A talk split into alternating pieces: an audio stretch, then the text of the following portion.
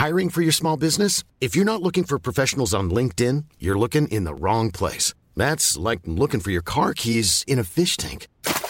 LinkedIn helps you hire professionals you can't find anywhere else, even those who aren't actively searching for a new job but might be open to the perfect role. In a given month, over 70% of LinkedIn users don't even visit other leading job sites. So start looking in the right place. With LinkedIn, you can hire professionals like a professional. Post your free job on linkedin.com/people today. Everyone knows therapy is great for solving problems, but getting therapy has its own problems too, like finding the right therapist, fitting into their schedule, and of course, the cost. Well, BetterHelp can solve those problems. It's totally online and built around your schedule. It's surprisingly affordable too. Connect with a credentialed therapist by phone, video, or online chat, all from the comfort of your home. Visit BetterHelp.com to learn more and save 10% on your first month. That's BetterHelp, H-E-L-P.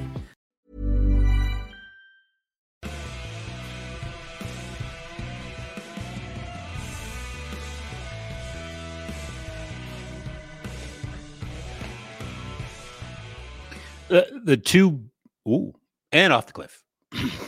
That's all right. The two best parts about coming back to this life. A, finally getting my own theme song, Off the Beaten Path. Did that. I love that. And also I get to work with Jack. Jack's the best. Jack's our producer today. Welcome, kids. Hope you're having a great day. This is an inclusive program. Everybody's welcome. Everybody's loved here. We are allies for all. We also are broadcasting live from Treaty 7 territory. So very excited that you could spend some time with us today. A very interesting program. If I dare say so myself, first one where we're going to have a mystery guest. You'll have to stay to the end of the podcast or the live stream for the mystery guest.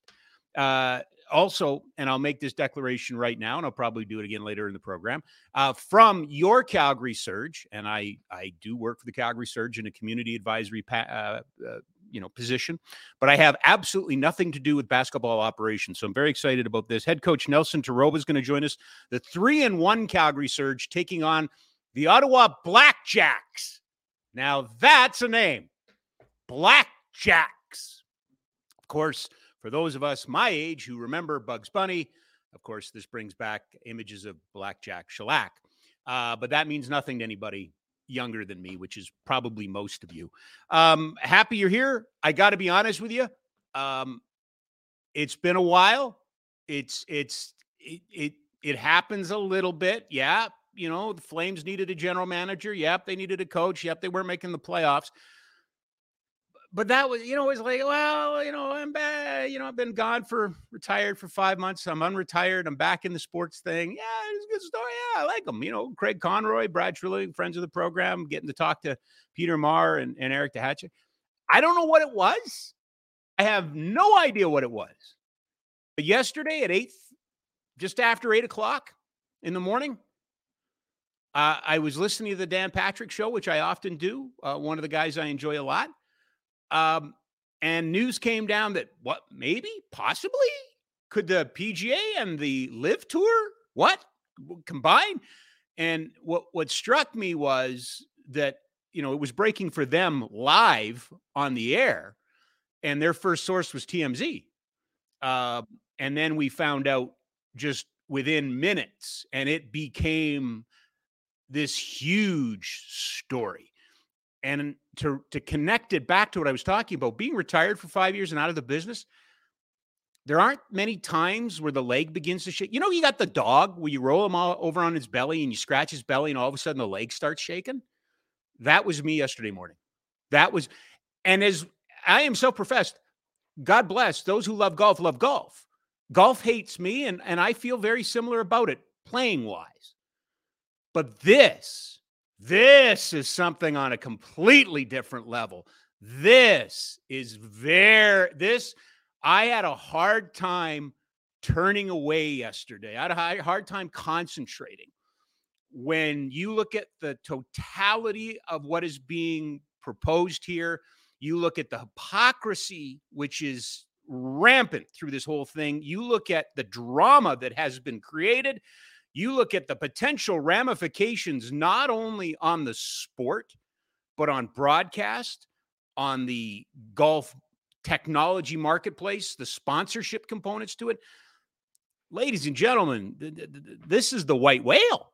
This is what guys in my business might go a whole lifetime and not be able to sink their teeth into. This live PGA, and don't forget the European Tour, and there's a reason I bring up the European Tour, and we'll get into that in a little while. This is huge. This is really, really huge. And for someone whose first professional hockey game as a fan was a WHA game, this brings back a lot of memories. Shorter time span, clearly, but some of the same rooted self-interest and holier-than-thou talk back in the 70s. So I'm really, and I'm glad we got the right guy on. In just a couple of minutes, we're going to bring on our pal, Adam Seaborn, sports business analyst for the Nation Network and from Playmaker Capital, because he's the first guy I thought of. Because this is, I talked about this all the time. When a news story breaks, it's kind of like a nuclear bomb. It goes off, and then the cloud goes up, and then it's the fallout. And we are really starting to live through the fallout right now. We'll get to Adam in just a second. A couple things. First of all, congratulations to Michael Backlund of the Calgary Flames, one of the three finalists for the King Clancy Award in the National Hockey League for his commitment on and off the ice to community. Also, a credit to Anders Lee of the New York Islanders and Darnell Nurse of the Edmonton Oilers. These are the three players that are vying for the King Clancy Trophy. Michael does so much in our community. I'm deeply connected to a couple of his causes and, Special Olympics, ALS as well, kids cancer care, but Parachutes for Pets, who we talked about on this program, who I do some work for as well. And Michael's been a huge ambassador, influencer, and proponent of the work and started a program to help kids in foster care with their pets. So he's done, he and his wife Frida have really done an incredible job in this city, in this community, much along the same lines as I think the last guy that was nominated and I think won this award for Calgary, which was Mark Giordano. So again, congratulations to him. All right, I digress. Before though, we are just days away now. This weekend, this Saturday in Vancouver, UFC 289, Nunes versus Aldana, I should say. The co-main event will see former lightweight champion and number one contender Charles Oliveira and surging number 4 Benil Dariush, and looking forward to that. Plus 6 Canadians on the card.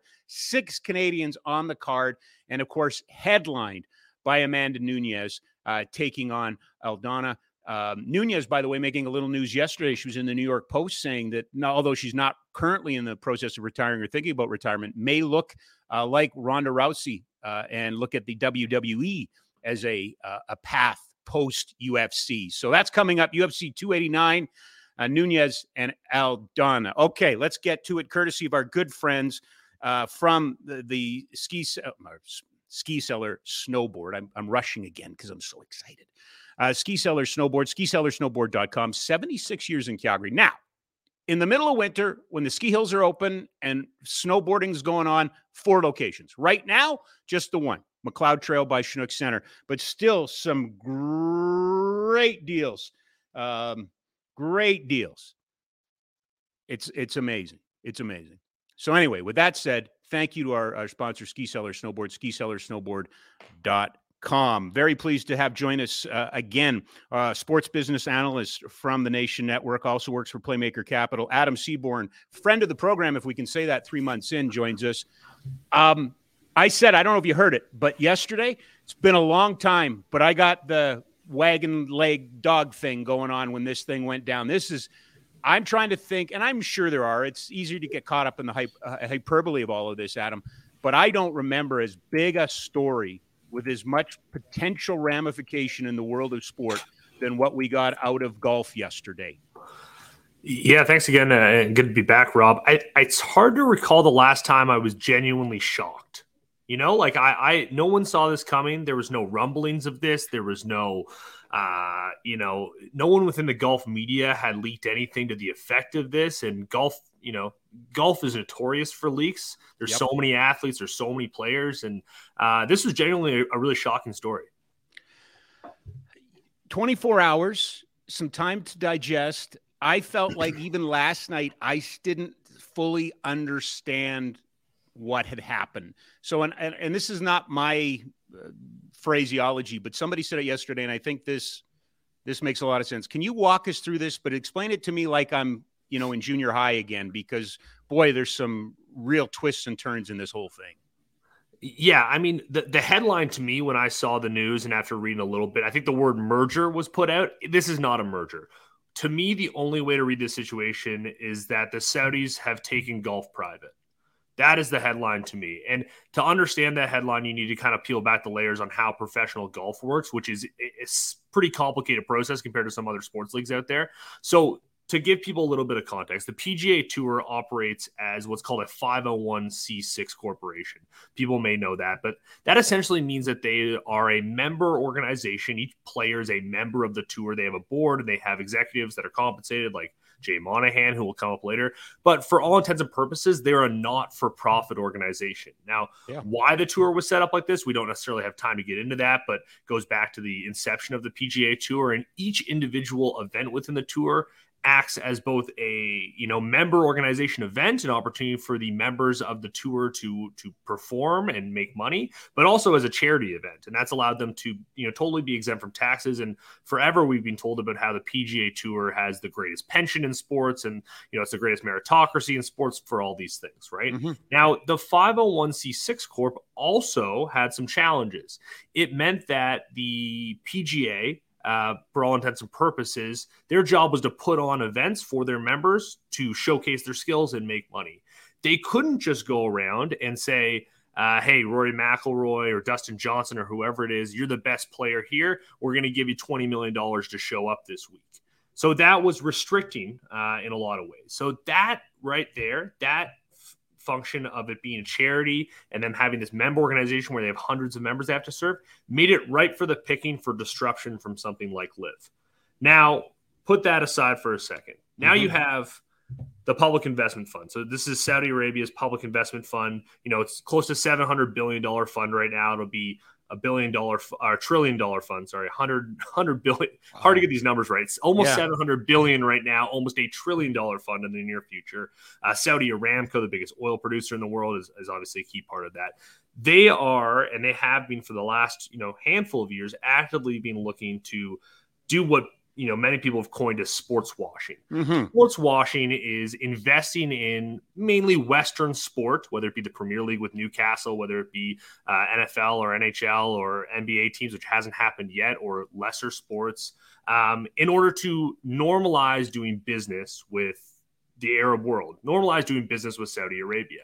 Now, what better sport in the world to do that with than golf, where you have, you know, really big corporate sponsors, you have all the biggest banks and telcos in the U.S. A big part of golf is this pro-am culture, where on the Tuesday and Wednesday before an event, you have the CEO of AT&T goes out there and plays with, you know, an important player and a sponsor. So golf seemed like a natural way for them to sports wash and get into the Western business community. And the structure of this 501c6 Corp allowed for the disruption to go in and them to pick off players. So they went in, Live starts. We all got to know the history of Live. They pick off players. Mm-hmm. Now what they've done is they really put the PGA Tour in a tough spot. And I think the reason that we have what we're calling a merger now, and it's not really, we'll talk about the structure of it is in a second, is because they left the PGA with no other option. I actually think that, and we can get into the moral high ground of it. We can get into all sorts of other stuff. But I think we will. At the end of the day, golf is actually in a better spot right now than it's ever been from a financial standpoint.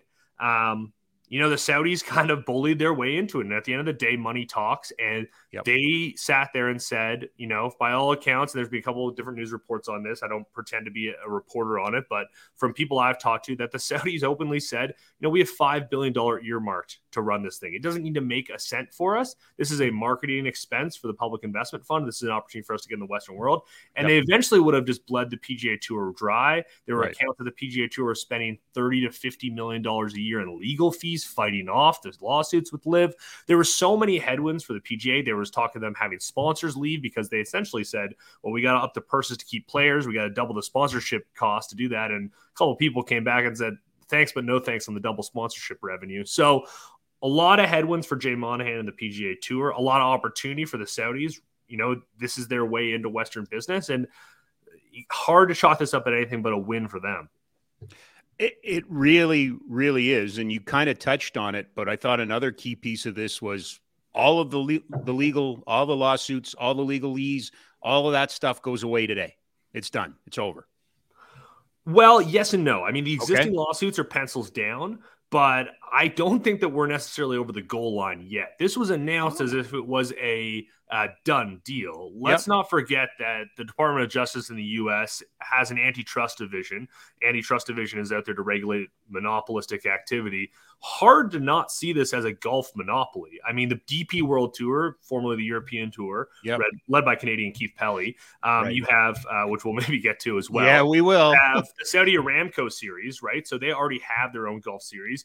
The LPGA Tour is not part of this announcement. Hard to believe the LPGA is not going to somehow be involved and scooped up in this. The Asian Tour is involved. So, you know, you do have a situation now where PGA members and players could say that there are no other places to play golf now. And this, you know, merger, this, you know, new business entity that's going to be created essentially is going to have a monopoly on the sport of golf.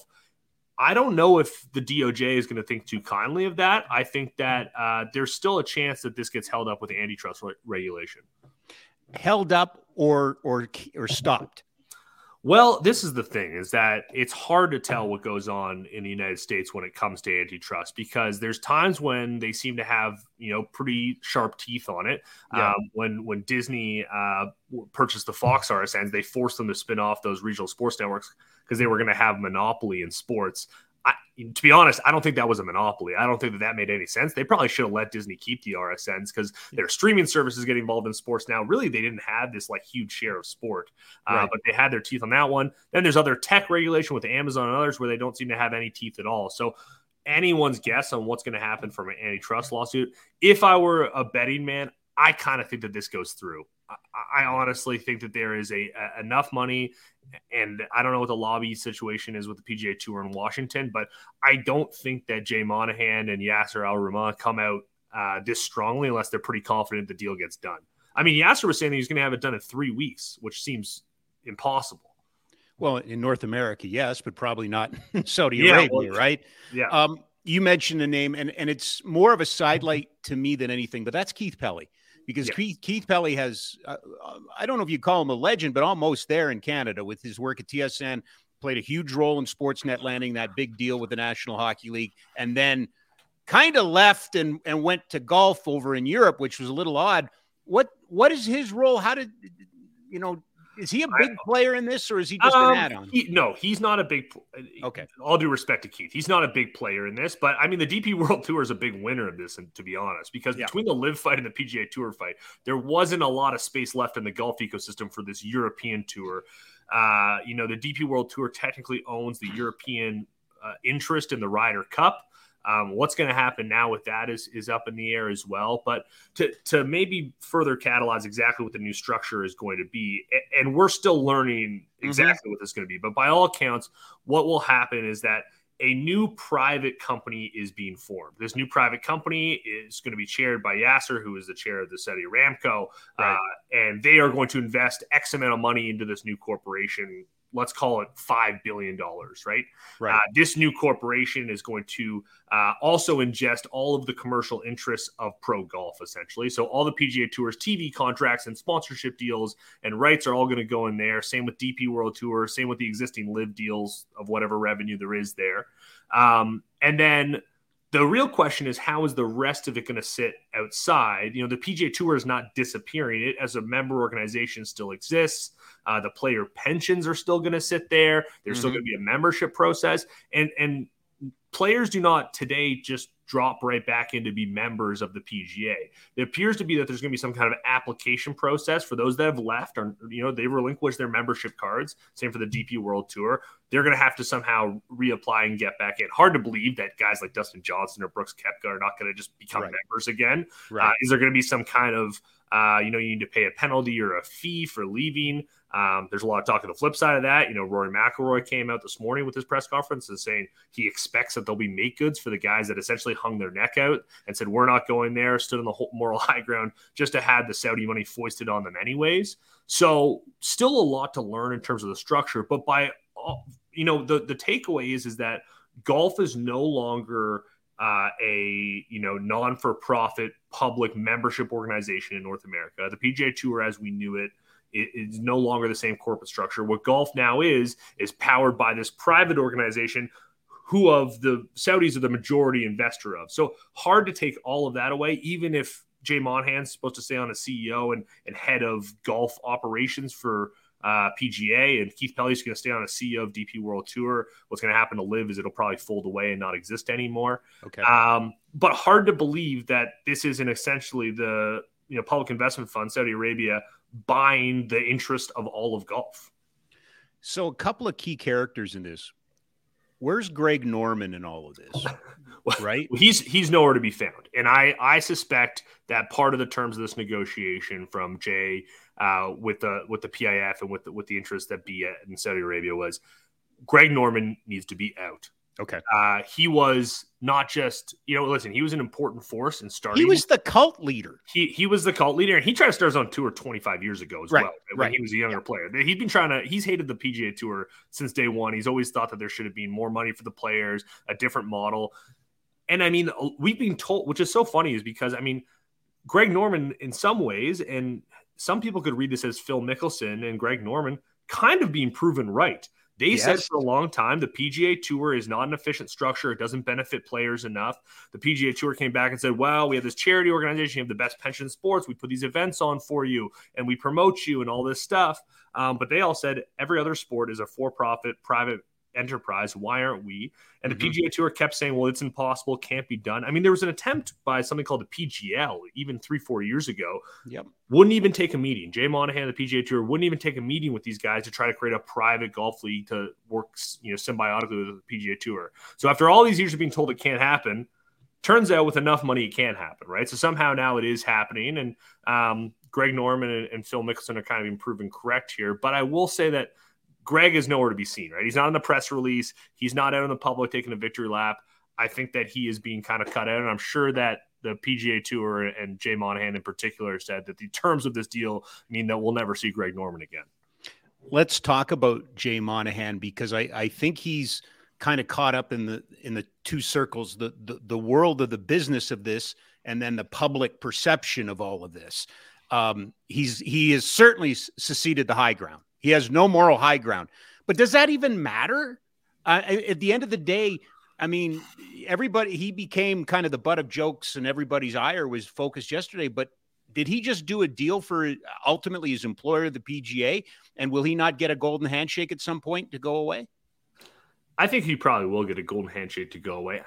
He was the commissioner of professional golf, and his mandate, as everyone has a mandate, was to get the players paid, right? His job was to put on tournaments and make the players the most amount of money, whether it means increasing the purse size or whatever. Yep. So hard to say he hasn't done that here. This is going to mean there's more money in golf. There's more money for players. But I do think that from a public perception standpoint, he is going to see a lot of backlash. Already has seen a lot of backlash from players. And the players only meeting that happened yesterday here in Toronto at Oakdale. It's fascinating. Somehow the Canadian Open has become the epicenter of breaking news last year. So just a year ago today, to give people context, Monahan was on the broadcast with Jim Nantz. This is the peak of the Live versus PGA Tour stuff, invoking the 9/11 families and taking this moral stance against the Saudi Arabia and the PIF.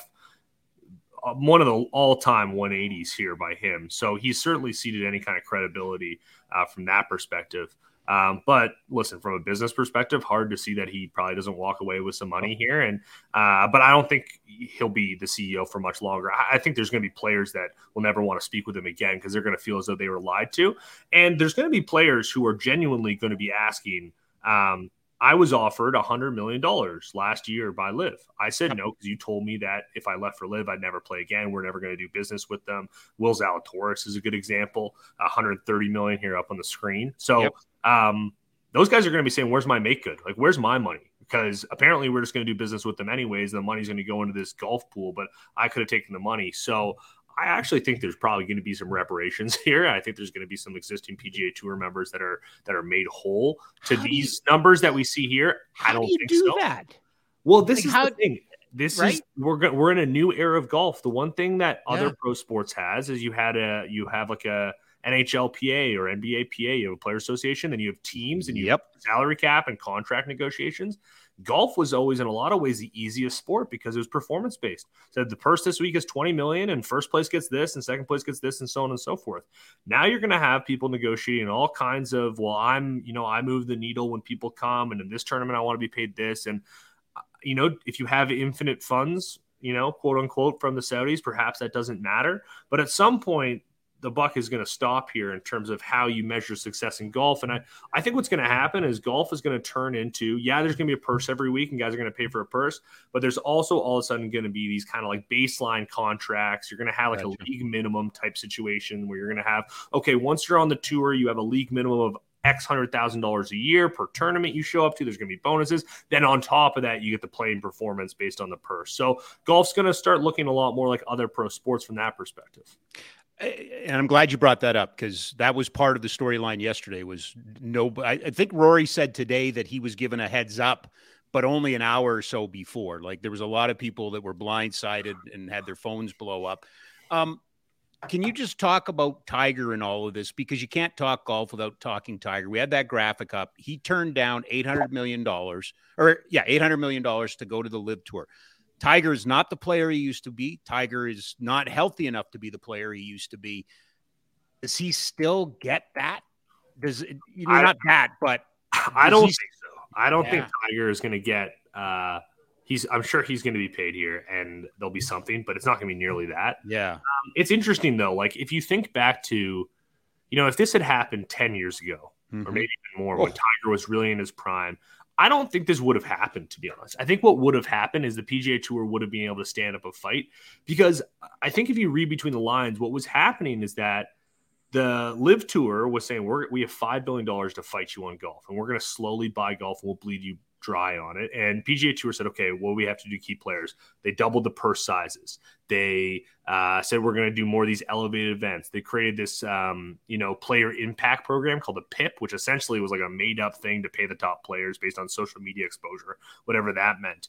But if this had happened years ago and you go around to the sponsors, you go on to Charles Schwab or John Deere and you say, listen, guys, it's either stick with us or you're going to lose Tiger to the Saudis. I think it's a lot easier to ask to go from a $10 million check to a $20 million check. But I think it was obviously falling on flat ears. Like they were losing sponsors.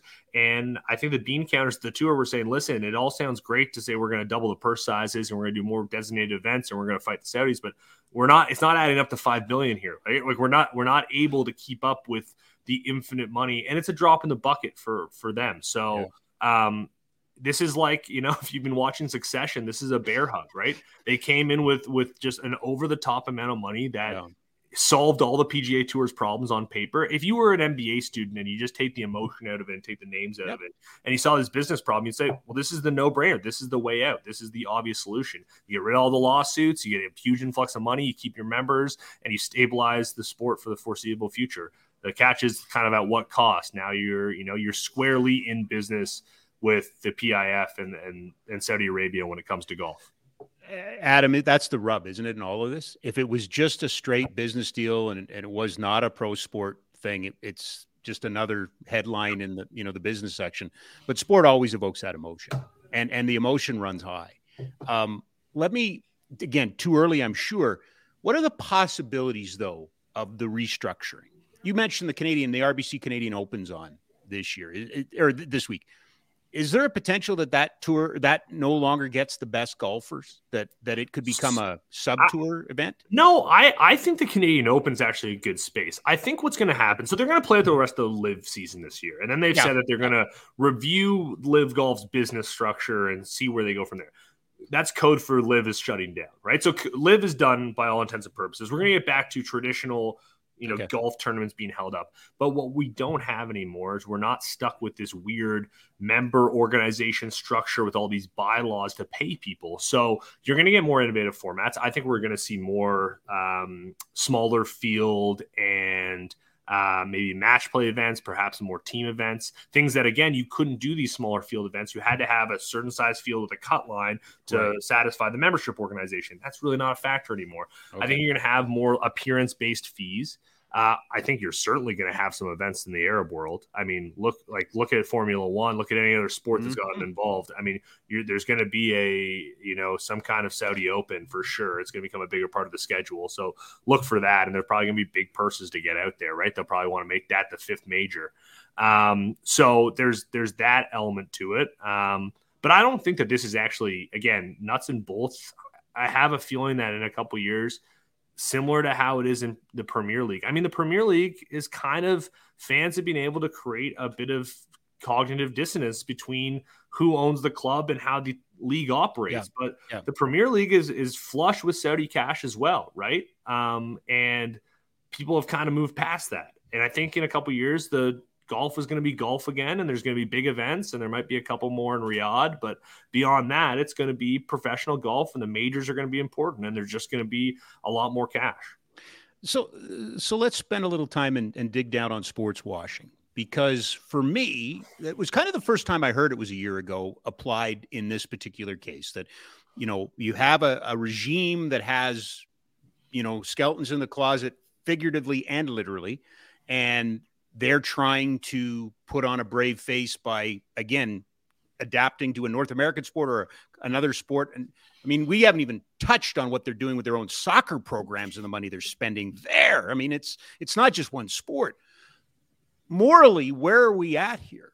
And that's an individual question. It's important. Yeah. It's important to me, but I don't know if I'm representative. Do people now say, "Ooh, I've got to make a choice. Either I'm supporting this regime who owns golf, or I'm going to support Rory and you know Mickelson and all that." Is there a downside to the morality play in sport? It's a challenging question. I mean, sports washing has been around for a long time. Sure, I mean, it has. You know, the FIFA World Cup's a great example of it, right? They've been taking money since their inception. I mean, there was a World Cup in Mussolini's Italy in the 30s, right? And like Olympics in Hitler's Germany. Olympics in Hitler's Germany. So sport has been a way for questionably moral figures to kind of normalize their activities kind of since the dawn of professional sport. Yep. So it's really come into focus because you know, the Saudis have in particular had a strategy, and it's open strategy by them to do this, to normalize relations with them.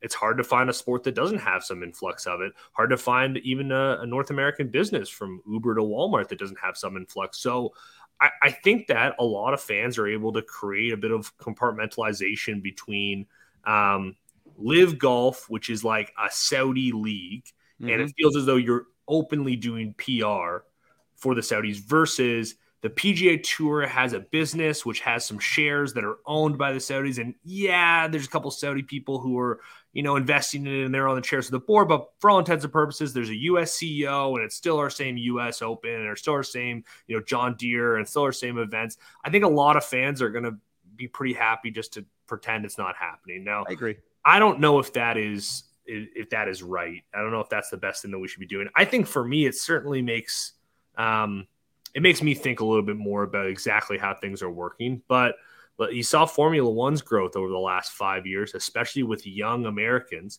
who presumably lean a little bit more left or a little bit more socially conscious. And they've been able to totally overlook that. And they say, I love Verstappen and I love Lewis Hamilton. But that entire league is really run by the Saudis, right? Saudi Aramco, and they have multiple events in Azerbaijan, all over the world. So It is a challenge, but I think if I were to just put the morality aside for a second, think of it as a sports business story, I don't think that it's going to stop anybody from supporting golf or being interested in pro golf. No, and to me, the next level of that same question is, okay, that's the individual, but what about the business? What about the potential sponsor? Because we have at times seen moral issues or societal issues that have caused, you know, Canadian Tire, I think we talked about this the first time you came on. Canadian Tire has dedicated itself to gender, even its sponsorship money by 2026. Is there any sense that there's any kind of backlash coming from sponsors or cable providers, but broadcasters or anything like that? It's a good question. I don't think that there will be backlash to this from that perspective. There's enough kind of complication to it. I mean, the example that a lot of people use is right now in North America and in most of the Western world, it's June. It's Pride Month. I mean, I see that you have, you know, the tape on your microphone, and you'll see a lot of companies and across North America and Europe change their, you know, brand identity and logos to a rainbow color flag.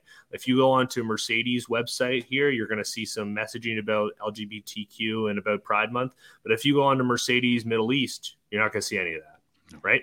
No. So I think that corporations will have their cake and eat it too on it. And I think that most fans will as well. Okay. So let's continue down that. What about the broadcast implications? You mentioned that all of the contracts will be absorbed. I think the last time you were on, we were kind of, you know, talking how poorly the Live draws on CW. It's not a great TV deal. That's not something they've been able to capture, but that's something the PGA has. Yeah, I mean, the PGA just locked up their media rights, right? Their TV rights are locked up with CBS and with NBC or with ESPN. Sorry.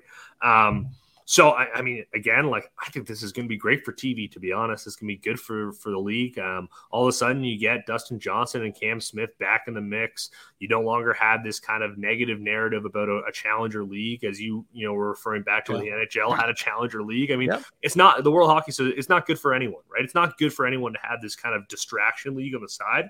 So I think that this is actually a win. I think the broadcasters are going to be quite happy. This makes CBS's job much easier. We are the home of golf now. We have all the biggest events.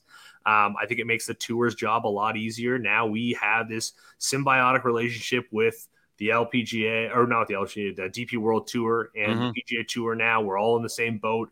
You know, I wouldn't be surprised if part of the make goods here are that big players, important players are going to start getting shares in this new private corporation. I mean, sky's kind of the limit how you can structure the business now. It's no longer this easy, we have rights, we sell you the rights. There's going to be more business doing. Perhaps in the future, someone like Amazon comes in and wants to have the broadcast for golf. Well, okay, well, if you want to have the broadcast rights for golf, you pay us a broadcast fee. Also, you have to fork over $100 million or $500 million investment into our ex-golf entity, whatever it's going to be called. I'm sure it'll have a terrible name like Golf Group LLC or something like that.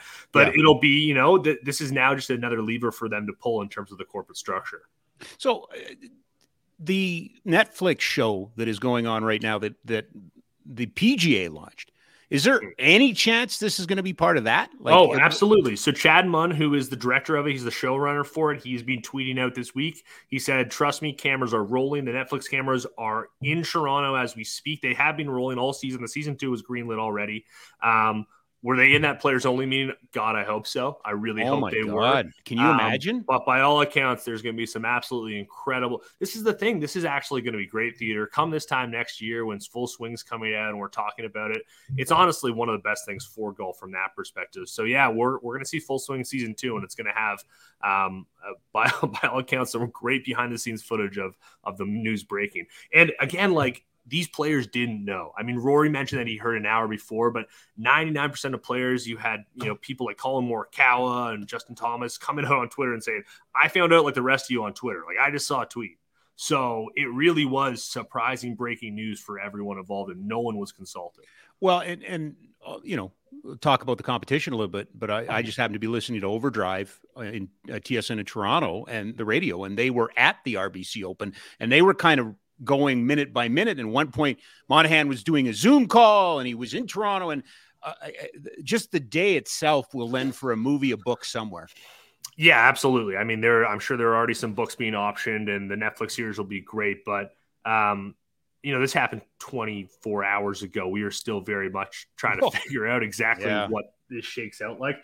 I still think, Rob, I'd say that we're not over the finish line yet. I know it feels that way, like it's over and done with, but there might be some fandangling with the DOJ and antitrust. I think there might really be a challenge here, because it's hard to look at this and not say that one company, this Golf LLC, whatever it's going to be, that's going to be majority owned by the PIF, owns all of golf. Like, I just don't know how you can say anything otherwise than golf's been taken private by the Saudis. Yeah. Well, to that point though, you know, you say 24 hours, but that's our attention span, right? That's the news cycle. No, it's good. That story's over. They're done. They're moving. I do want to go back to the first thing you said, which is nobody saw this coming. How did they accomplish that? How does this not some fragrance of this leak out?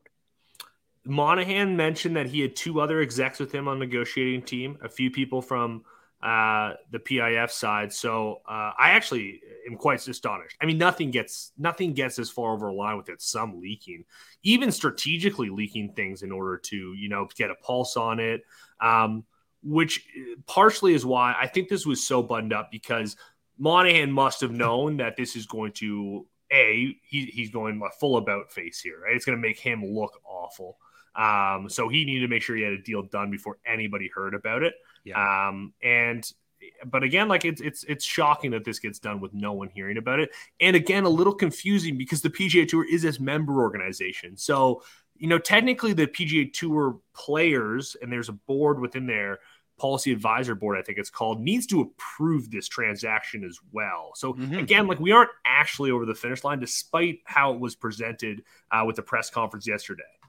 So one last one on Monahan, and then I want to move to some other adjacent stories. But can you explain his authority?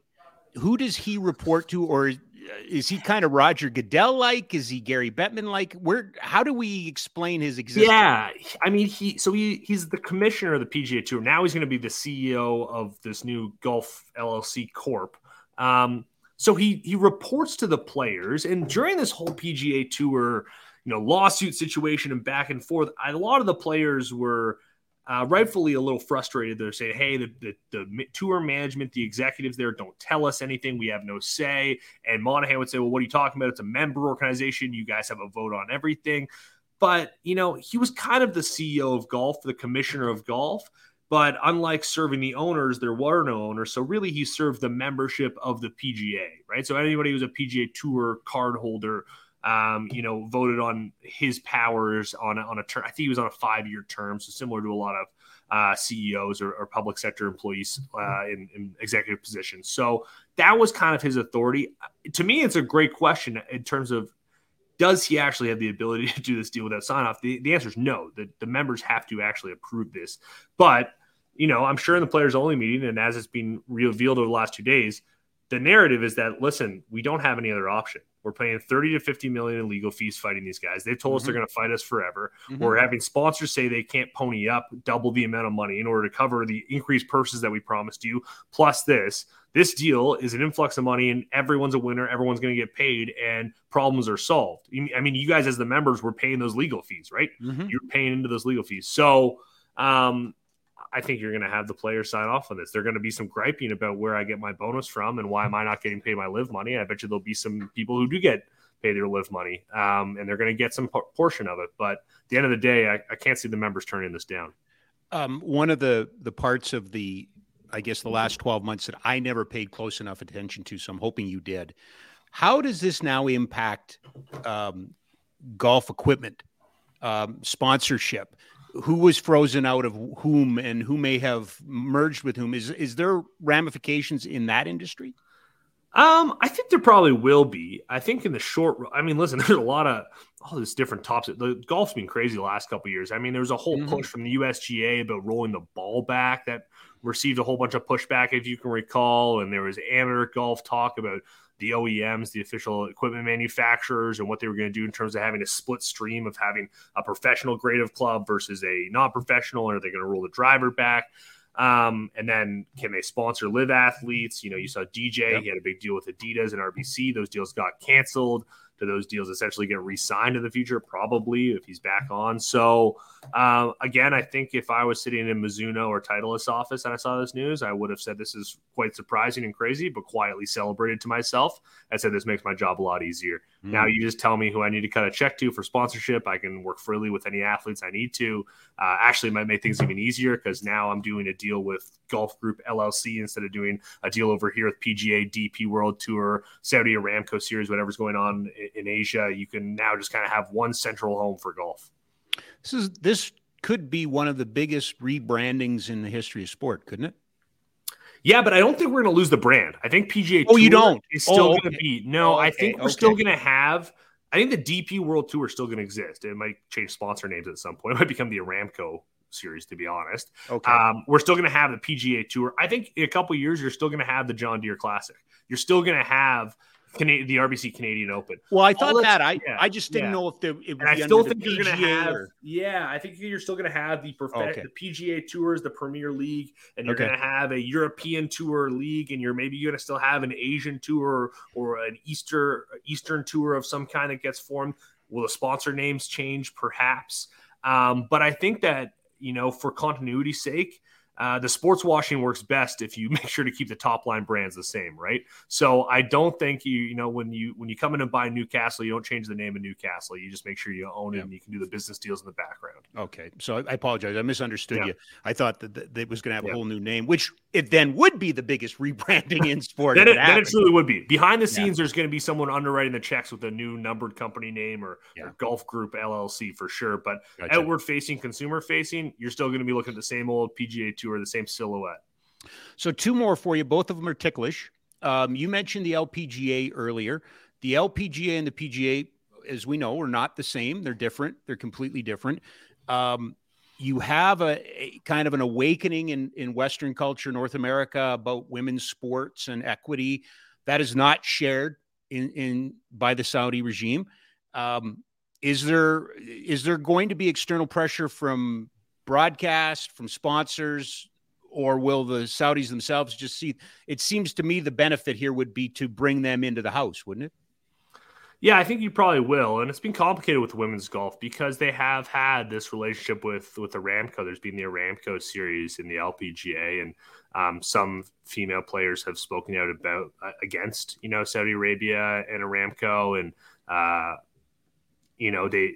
they've also rightfully said that it's a big chunk of money and that the women don't have the opportunity to play for nearly the amount of money the men do. And, who are you to tell us that we can't go and try to get a big paycheck from golf? So there's been kind of a pinching your nose and swallowing it with a lot of the LPGA stuff. I think that, again, this structure is going to make it easier for everyone to essentially – you're going to move the Saudi of it all into the background where they own the business dealings, but they're not going to be out front-facing as much. You're probably going to see Aramco around, but beyond Aramco as a brand, you're not going to see, I don't think, a lot of the Saudi influence on the actual courses or on the actual athletes.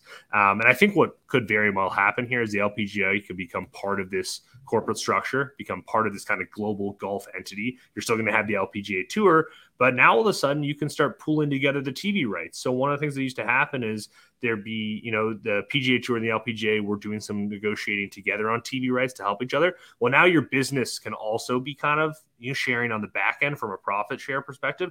So again, this actually could be really great for the LPGA. I think you could see a lot more elevation. You could see more cross-pollination. I mean, a lot of golf fans, myself included, have called for, why isn't there a mixed team event that happens every year that's a big event? I think it would be an enormous draw. And I think that you could see that happen now because golf has just gotten really flat.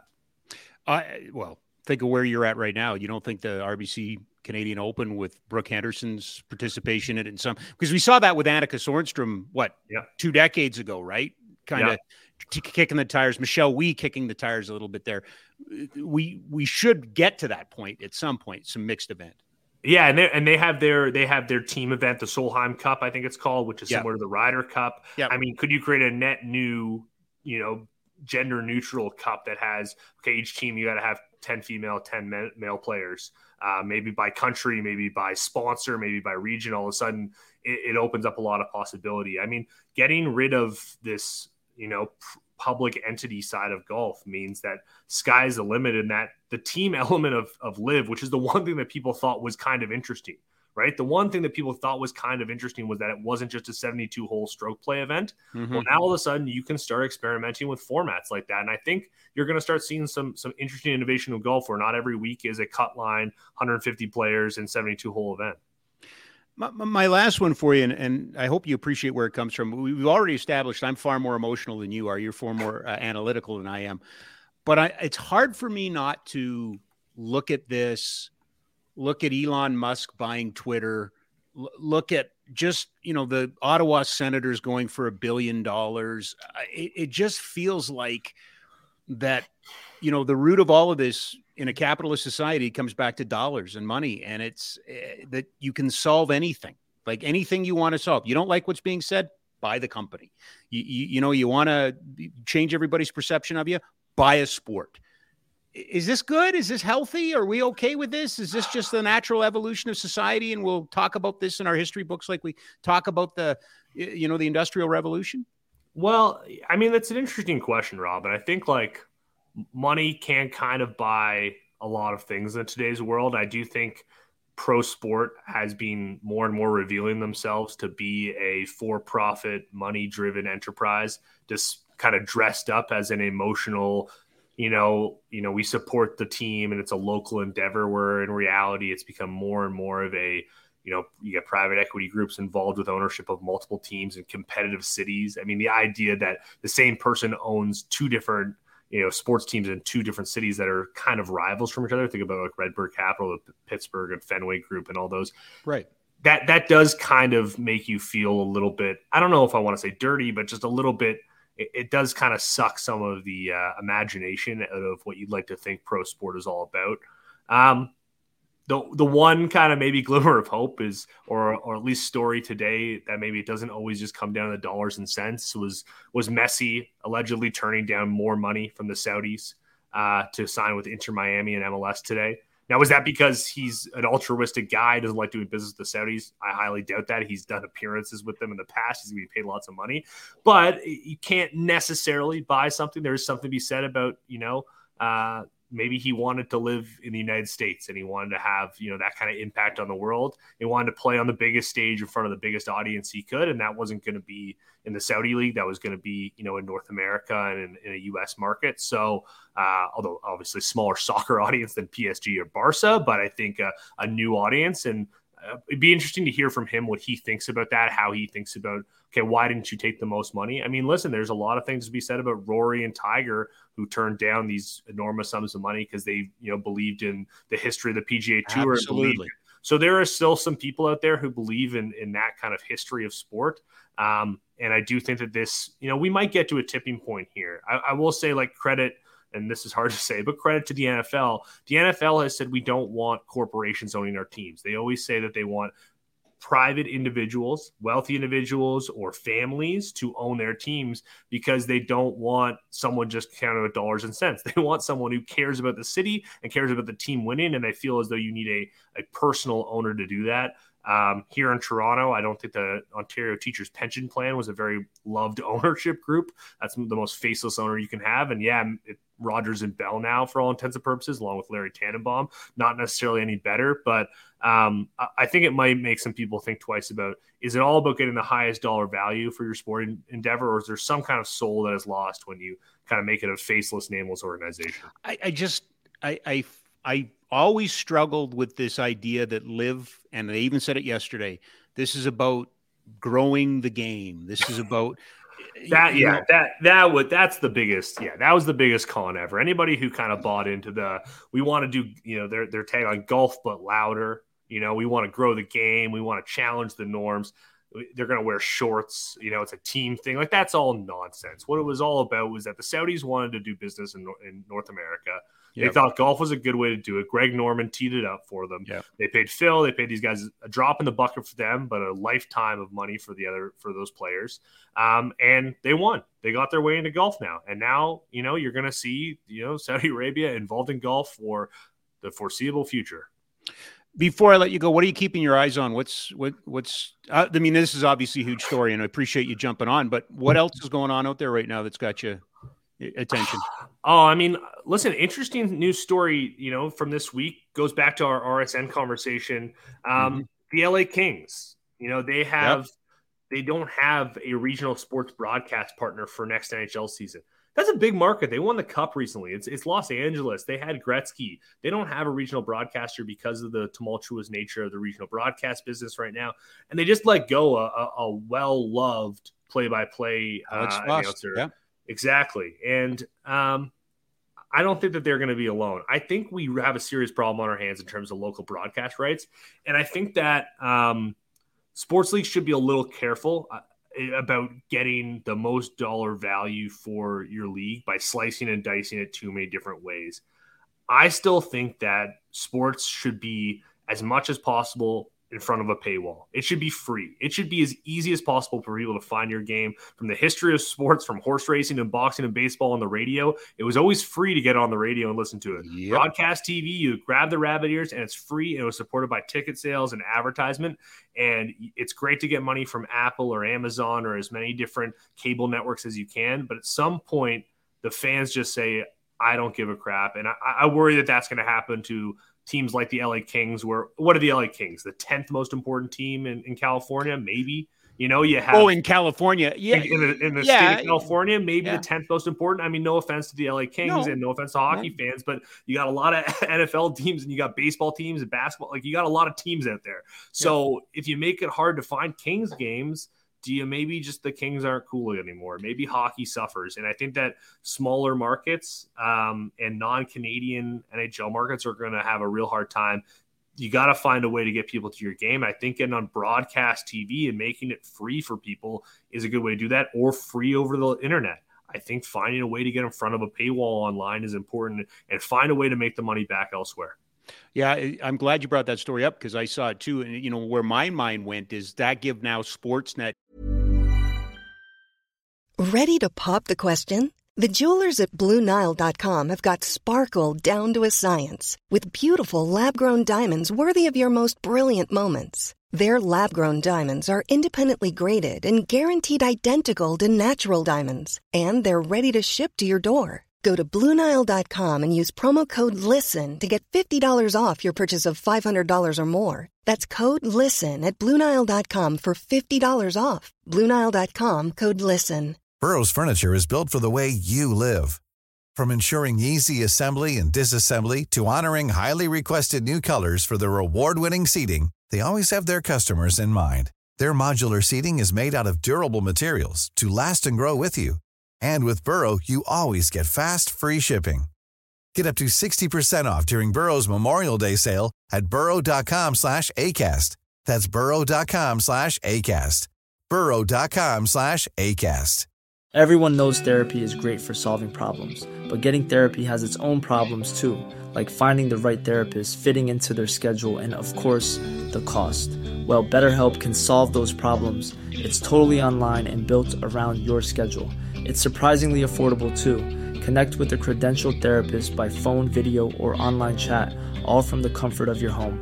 Visit BetterHelp.com to learn more and save 10% on your first month. That's BetterHelp, H-E-L-P. Cover to eliminate their radio crews and just do simulcasts, because you can point to that as it's happening in the industry. It's not the same. It's not the same. It's certainly not the same, but yes, they merged the radio and the TV, right? It's all one big thing now. And I don't know if that's going to happen here. I mean, I hope it doesn't. And I hope that sports still becomes kind of it's really the last remaining monoculture when we have on broadcast. I mean, when it comes to, we were looking at, you know, working in our office, talking about some of the biggest broadcast events that have happened. And you look at, you know, the series finale of Seinfeld or Friends or MASH, you know, Cheers. MASH 100+ million, Cheers 70 million viewers, Friends and Seinfeld 50 or 60 million viewers each. The only thing that gets even close to those now is sport, right? And Super Bowl does really good, but also, you know, other big sporting events are the only thing that draw everyone together are a common water cooler topic. And I do think that that is a thing you don't want to lose if you're sports. If you're doing a scripted television show, would you prefer a few 100,000 really hardcore fans that pay you to watch the show? Maybe that's what you want if you're a niche scripted television show about a very specific topic that there's only a couple 100,000 fans for. But I think sports is built and made to be for the masses. It's so that Hockey Night in Canada we watched with a 6-year-old or with a 60-year-old or with a 100-year-old all sitting there in the same room together.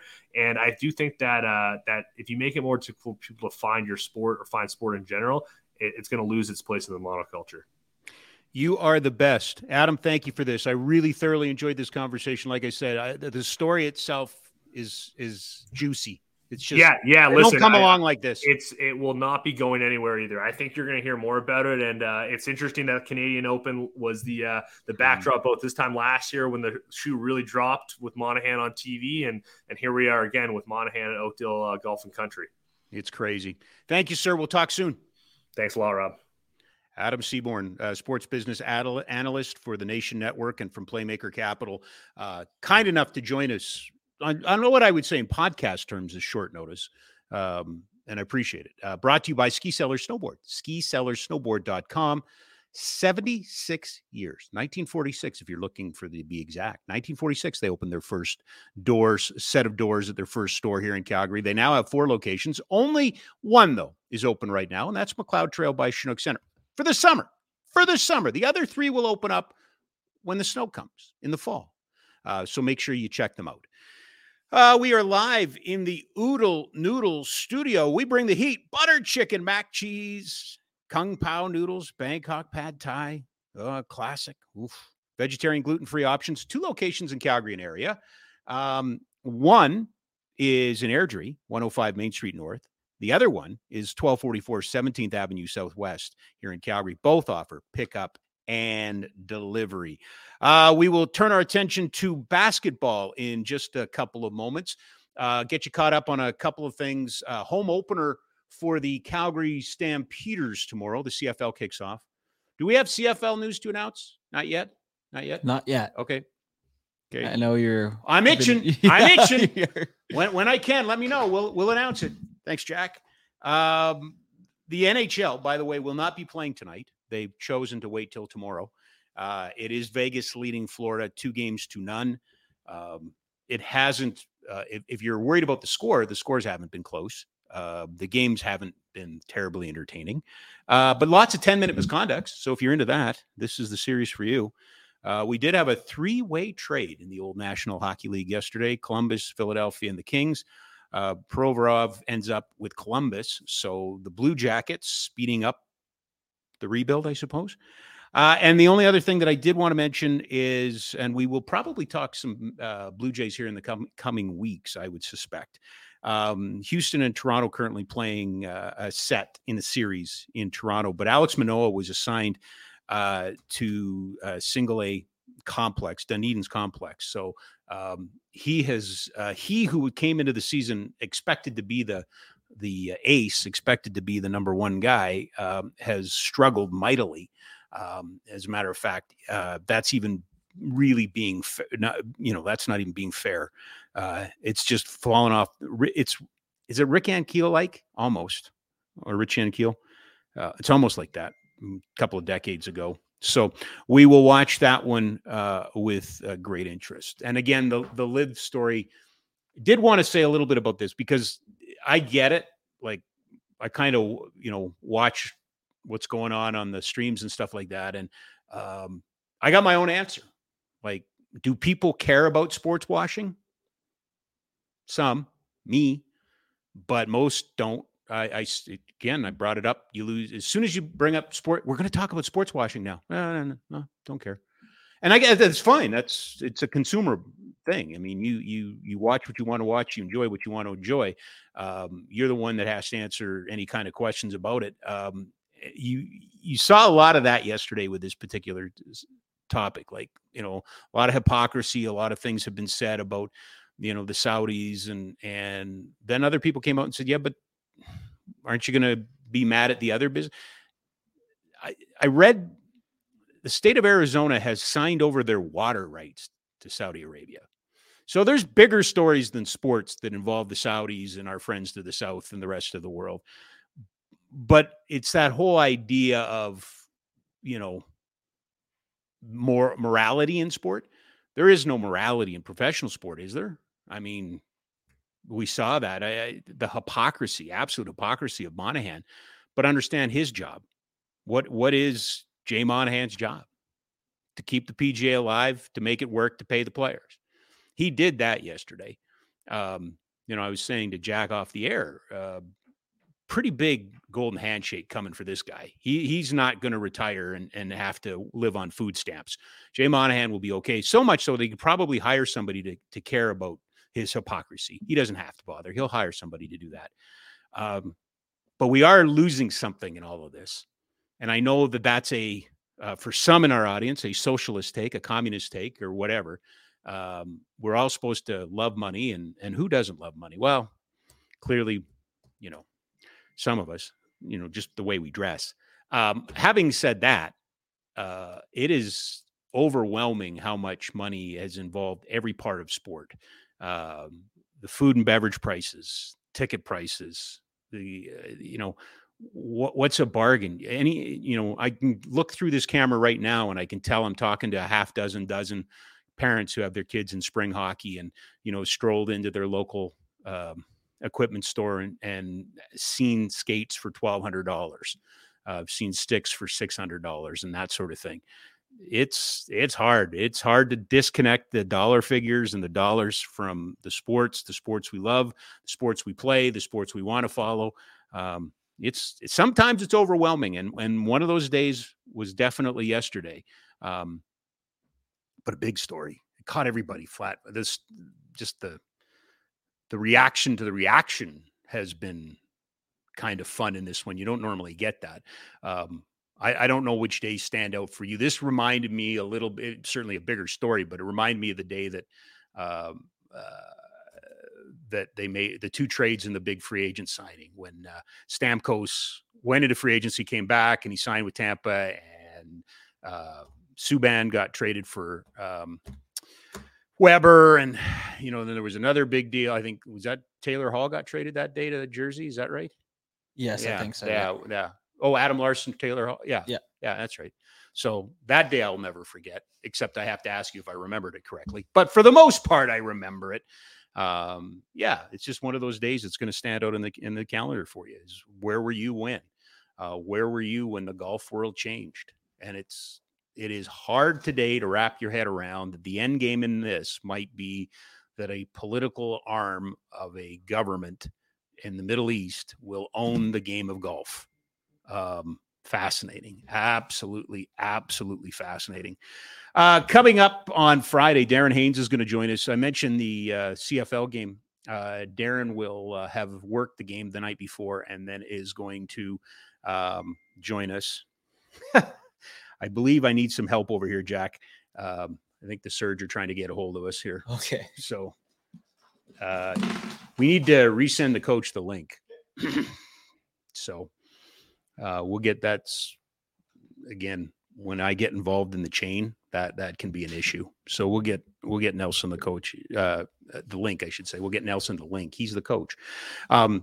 Yes. Okay, we got that. All right, we're covered.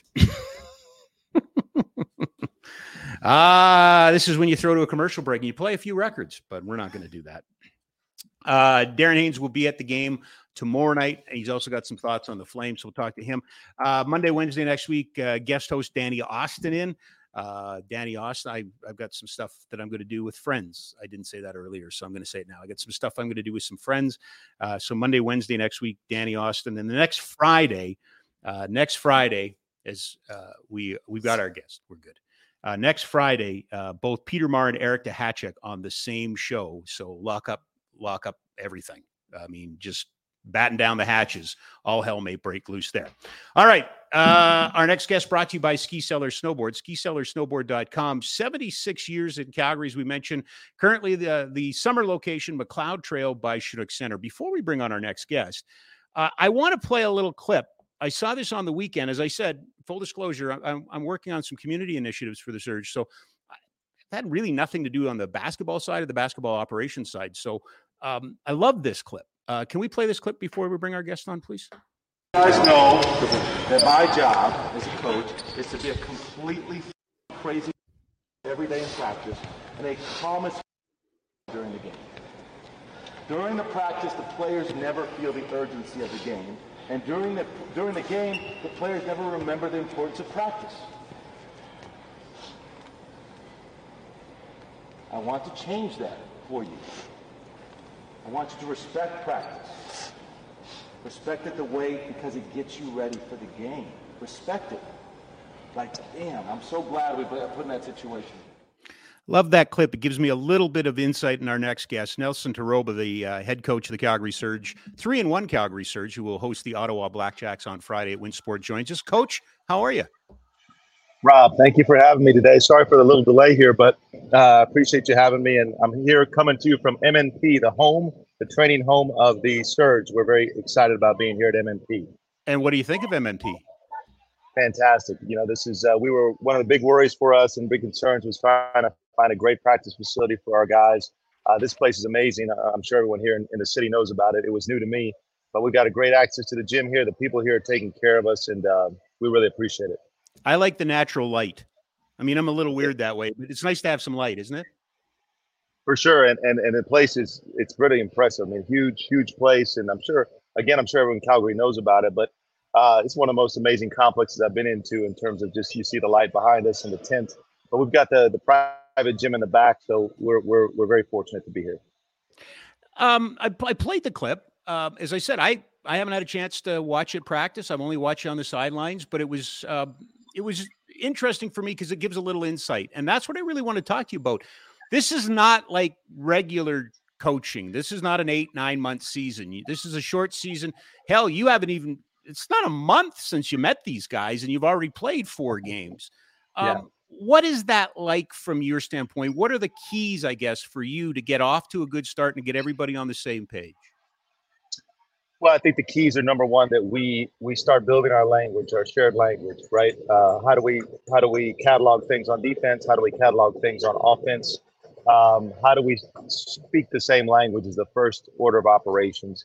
And then the second thing is just getting them to understand our system. In addition to the certain system of talk, there's our system of defensive coverages and our system of offense and how we kind of keep our flow going. So it's really about systems introduction and implementation is the big key right now. But are you really introducing that to 2 teams, your players and your coaches? Yeah, we are this year, but the coaches have been amazing. Our coaching staff is fantastic. We got Will Rooney's our lead assistant. He's got great experience in the CEBL, won a championship last year in the league as an assistant. Kyle Landry is here at UFC. Great assistant coach. He's lead coach there. Terrell Murray, I've known for years, and he's one of our assistants. And we got a bunch of other ones that are helping us out as far as video and everything else. But our staff's been amazing. What about that language for the players? Will they know bits and pieces of it? Is it unique to you and your staff? How much of a learning curve is that for a new player coming in for you, which all of these are really? Yeah, I think sometimes people call it the same thing, but same action, they call it different. So a lot of the same patterns are going to be there in terms of, these guys are exposed to some of the same concepts, but maybe we call it something different. So there's a learning curve there, but beyond that, there's just no way around it. You kind of have to keep drilling it in. Even today was a good practice for us. Spoke to a couple guys afterwards, and I think they're starting to see how all the dots fit together, sort of finally. But there's still work to do. But it takes about 2-3 weeks of, implementation. Now let's see the video. Let's see what we learned. And then they just start connecting the dots more quickly. And I think we're at that stage right now. With a compacted schedule, are you kind of limited in the amount of time that you can use before you can introduce twists and new, or do you still follow that, it's got to be a couple of games or a week or something? What's the timeline duty in all of this when you're teaching? Yeah, I think it's a great question. I think for me, it kind of has to be different for every team you coach, right? So I came in with just like a classroom teacher, which I was for 10 years. I came in with kind of an idea for what the curriculum is going to be and what the outline is going to be. But then you got to see where the students are and you got to see where the players are. And then you just kind of have to adjust some things like our spacing, our starting points, our defensive talk, our coverages. Those things are non-negotiable, but if we haven't mastered the foundational pieces on offense and defense, we kind of have to double down on them. I may have wanted to go a little faster on some things, but right now I'm seeing, we need to really hone in on those basics, get that right, and then we can start adding the layers. What does it do when you don't have preseason games? How does that change your preparation? How does that change your approach? Well, we on purpose, did obviously an inter-squad scrimmage in training camp. We played against an area university players and we got a decent look before we played against our first opponent, Edmonton. But every team in this league right now is basically learning on the fly. In these first 3 to 5 games, you're really learning on the fly. And this league is kind of that way. There's still a lot to learn, but now as we get into our stretch, we have a very busy stretch coming up, a lot of games. So we'll be learning through video, we learn it through walkthrough, not as much full practice. So like this week's practices have been pretty important because they're kind of the first full practices we'll have for a long time because we're going to be in a big stretch. Tell me about the player, not anyone in particular, but the player you get in this league. What is their motivation? What are you dealing with on day one? Everyone's different, you know, so I think, you know, you have some players who are, were in the G League. Some are trying to just stay in shape, stay in good sharp form. They're competing. They like to compete. They're getting a little bit of extra money in their pockets. They're also marketing themselves potentially for European jobs or overseas jobs because this is a league that plays with FIBA rules. So that allows them to kind of open up an avenue towards maybe a new market. Sometimes the Canadian players are probably trying to maybe do the opposite. Maybe they're trying to open up an avenue to the G League and maybe more to the U.S. market and trying to put their body, themselves in front of eyes that are watching U.S. players that are playing in G League. And they say, you know, this guy plays really good against guys we know. So then they get a chance to move up in their different markets as well. I've never asked a coach this. Do you get a player coming in and going, hey, coach, can you help me with X, Y, and Z? That's what my last team wanted me to work on this summer. That's where they wanted to see the improvement. Do you inherit some work for these players? Yeah, you always inherit the work of whatever needs work, I guess. Okay. And so I think it's different for different guys. Like, for instance, our guys, they got to learn, you know, again, our system. We've got very capable guys, very good players.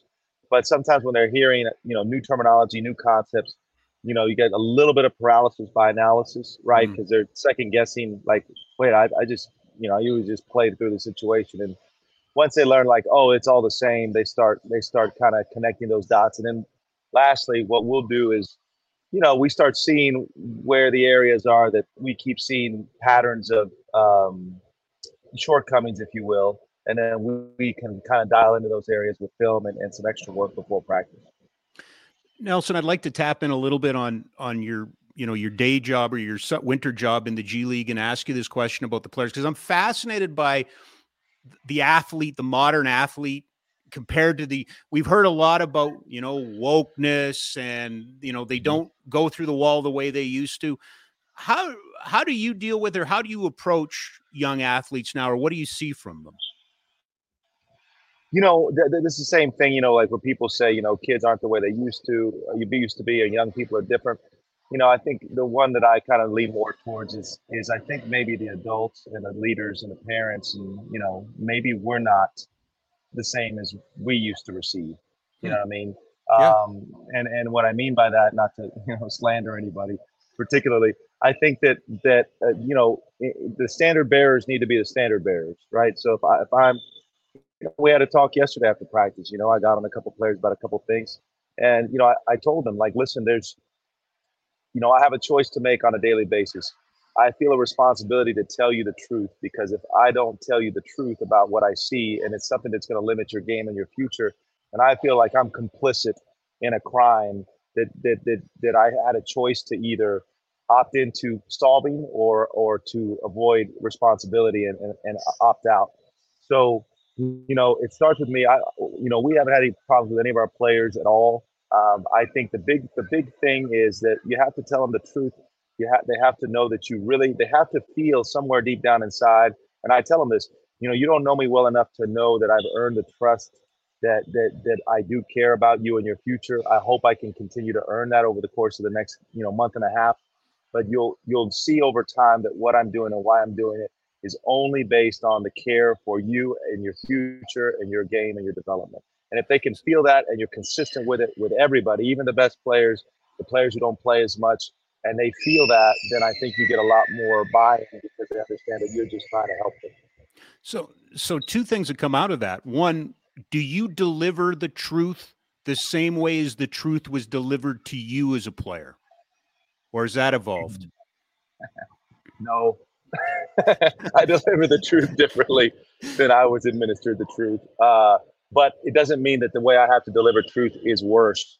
The way I have to deliver truth in today's age is not a bad way. It means I have to use evidence. I have to be accurate. I have to show them what I want and not just demand that they do better. I have to give them specific, prescriptive, you know, feedback that's not just, that's not good enough, you know, because today's human, not just young people, but today's human is more educated and more critical thinker. There's nothing wrong with that. We want critical thinkers. So if we want to kind of reach and connect with a critical thinker, whether they're adult, young, or older, we have to approach them with a reasonableness and with a good sense of what makes sense, and showing them what we mean and why it's going to benefit them, and not that it's just something that we want for our own power trips. You know what I mean? We talked a little bit about the compacted schedule. We talked a little bit about your coaching staff. Do you delegate the kind of the human component of this to your assistants? I mean, my belief is you have to have any success, you have to relate to them as human beings. You need to know what motivates them. In this situation, Nelson, are you the guy that gets to know all the players, or is that a delegation amongst your staff? No, we all do. You know, I mean, I can't just outsource, humanity, right? I can't outsource relationships. What I think that's, on that note, Robert, I think it's a good question is, I think I heard one of the national telecasts, the broadcasters told me what the players say you're in general, you're a player's coach. That you let them do what they need to on offense, as long as they do what they do what they're supposed to on defense. And I almost chuckled to myself saying, most people would never think I would be referred to as a player's coach, because there's a certain, I don't know what that is, a label to that, there's a certain, whatever that is.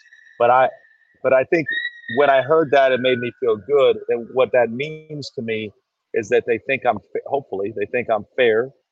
They think that I'm not, abusing my power, that I'm trying to help them, and that when I get on them or I correct them or I hold them to account, there's a clear reason why I do it. I explain it, and they know that there's clarity to that.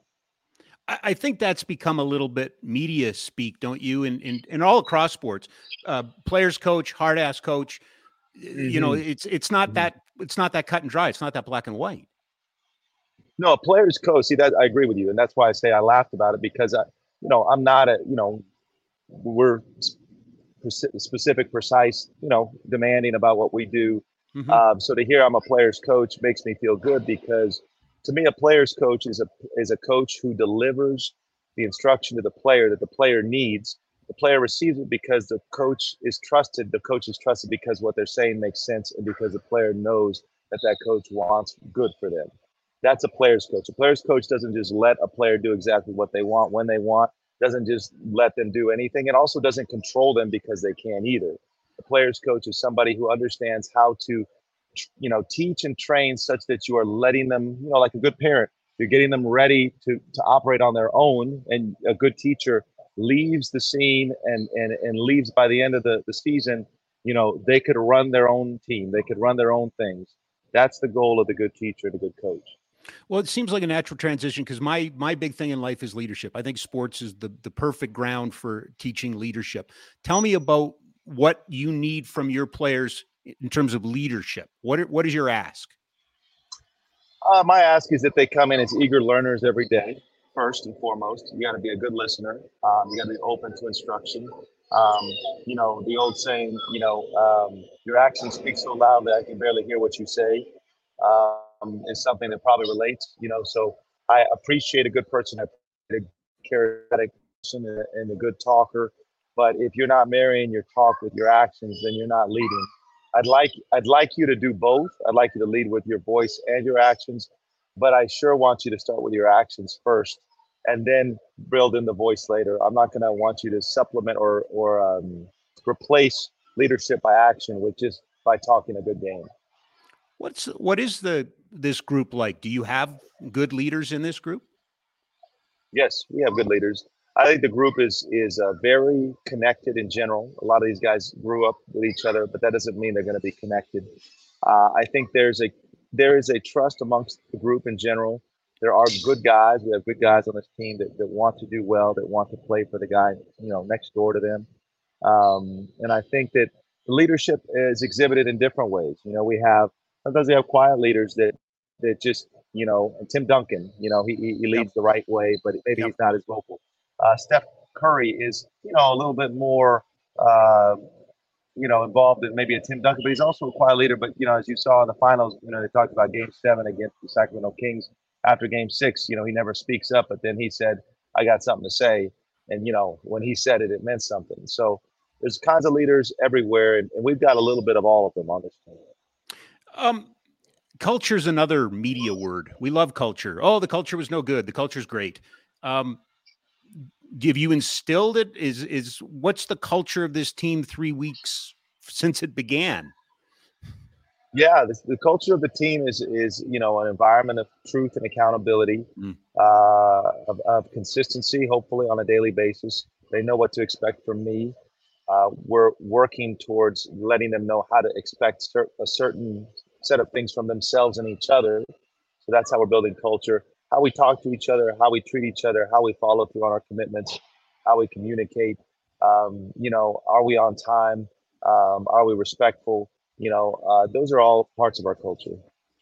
Are they a fun group? Are there pranksters in this group, or what's it like? Yeah.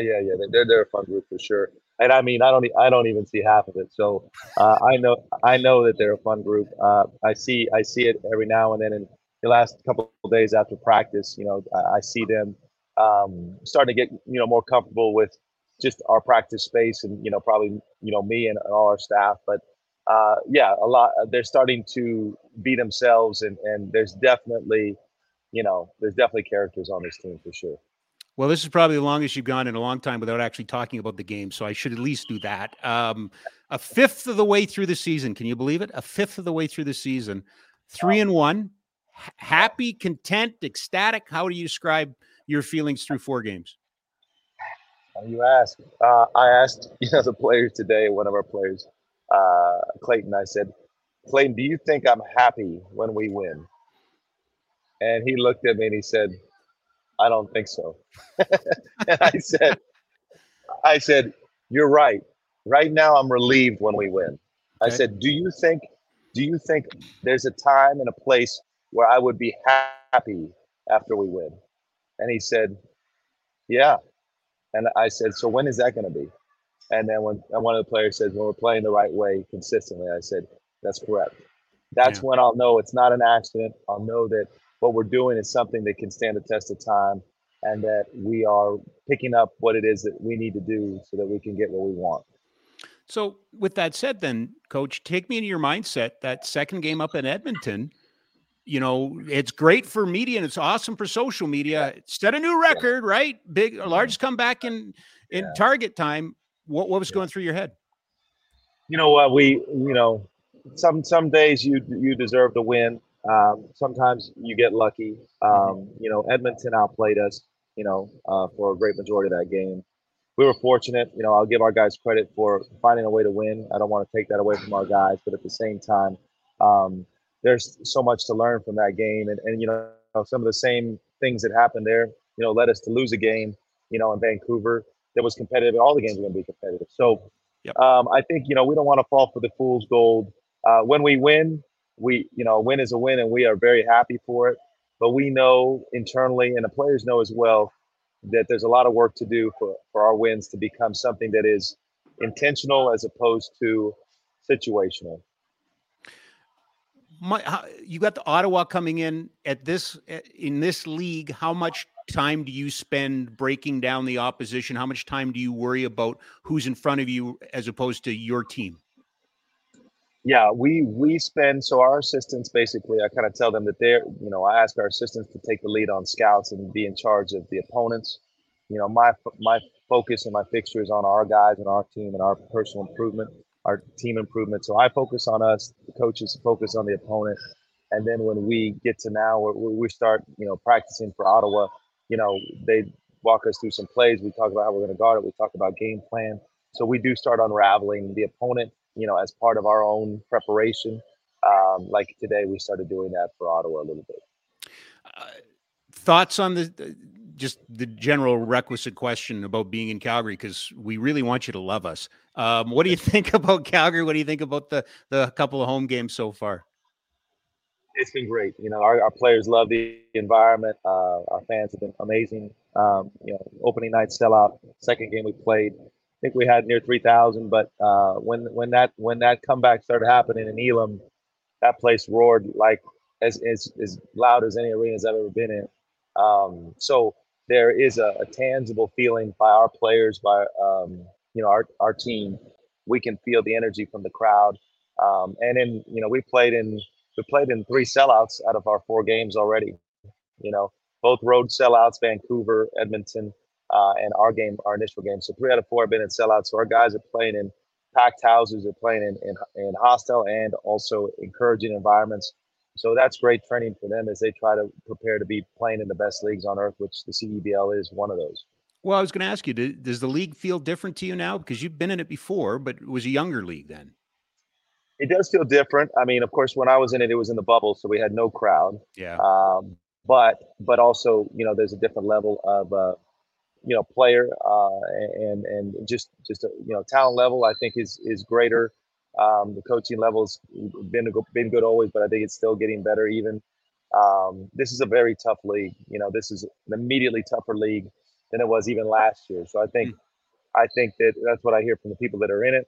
I've been in it. I know from my experience from last time I was in it a couple of years ago, it's way more competitive.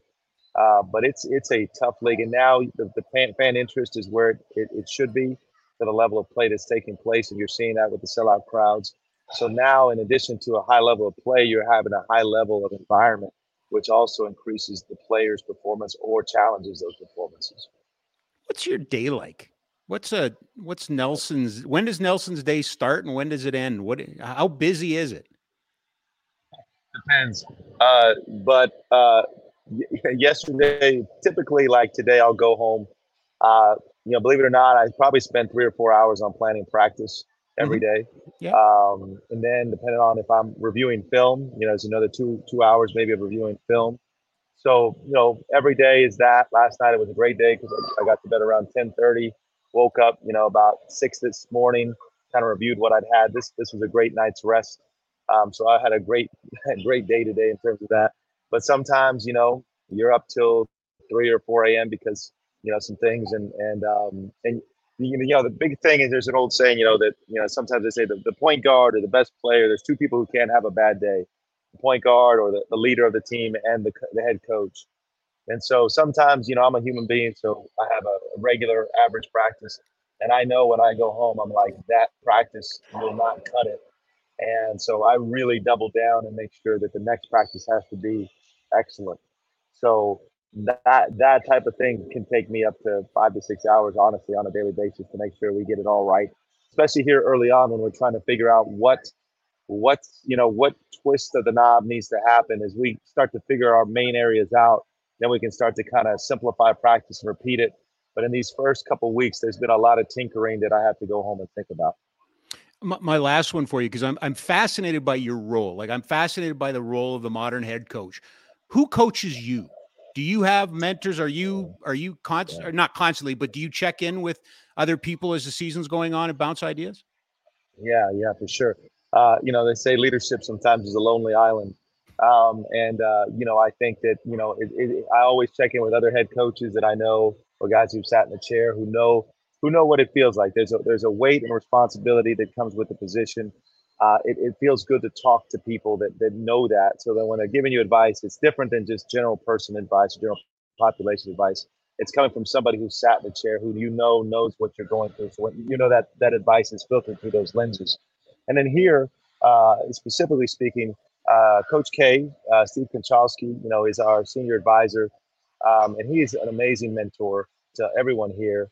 A legend in the game, coached over 40 years, over 900 wins, 3 championships here in Canada.